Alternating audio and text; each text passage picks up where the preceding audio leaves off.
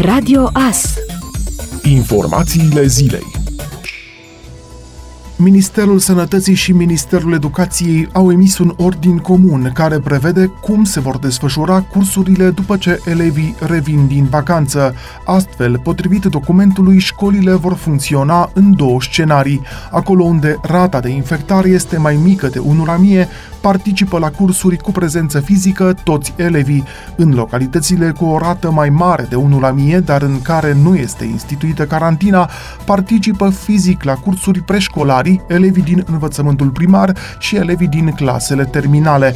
De asemenea, ordinul permite participarea la cursuri și a elevilor din învățământul special, indiferent de clasă. Ordinul de ministru mai prevede că este permisă organizarea orelor remediale cu prezență fizică în unitățile condițiile de învățământ dacă la nivelul localității nu este declarată starea de carantină, sub condiția asigurării stricte a normelor de prevenire a îmbolnăvirilor cu virusul SARS-CoV-2, respectiv distanțare corectă, aerisirea frecventă a spațiilor, respectarea normelor de igienă și purtarea obligatorie a măștii de protecție. Personalul didactic și nedidactic, dar și personalul didactic auxiliar implicat în procesul de învățământ are obligația să poarte mască în permanență în cancelarie, în în timpul deplasării în incinta unității de învățământ și în timpul pauzelor, atât în interior cât și în exterior, precum și în sălile de clasă, cu excepția situațiilor în care procesul specific de predare-învățare impune un contact vizual complet, caz în care vor folosi viziere și vor evita în permanență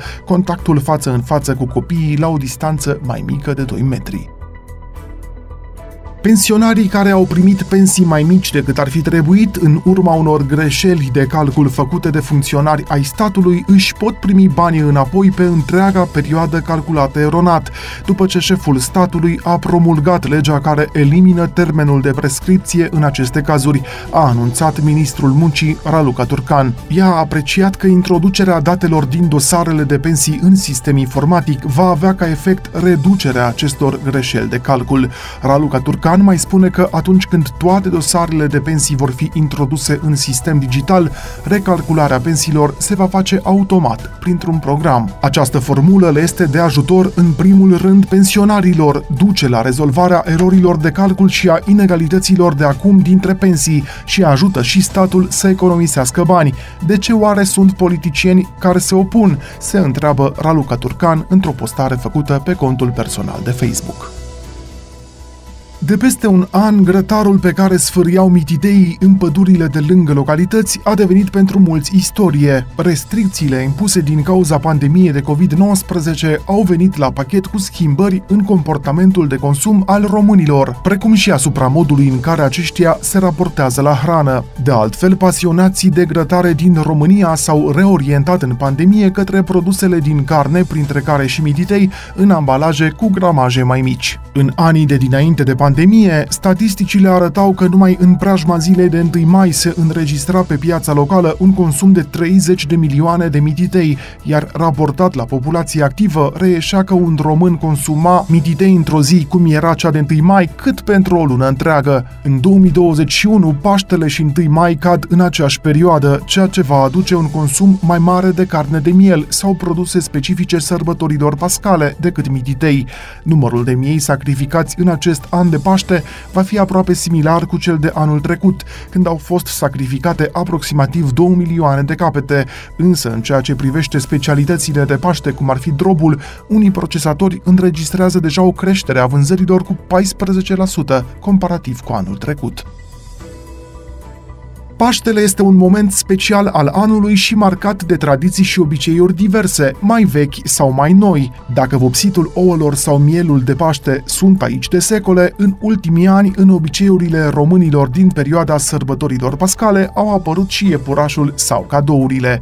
Interesul pentru Paște se manifestă cu o lună înainte, când sunt căutate pe Google felicitări și urări de Paște, prăjituri și cum va fi vremea de Paște. Pe măsură ce ne apropiem de sărbătoare, căutările de devin mai aplicate. În ultimele zile, românii au căutat când se vopsesc ouăle sau antreuri de Paște, dar sunt și interesați de tradiții și au vrut să afle care e semnificația mielului de Paște.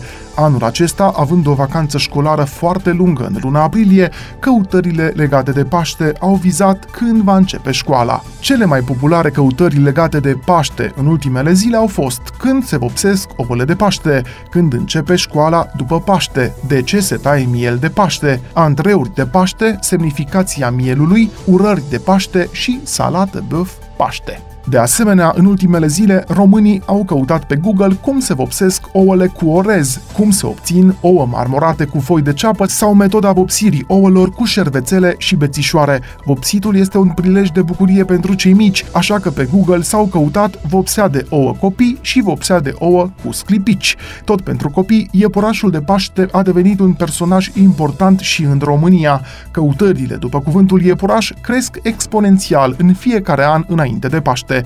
În ultima săptămână, românii au căutat iepuraș de Paște de decupat, imagini cu iepurașul sau tort iepuraș. Ați ascultat informațiile zilei. Rămâneți pe frecvența Radio Astărnăveni.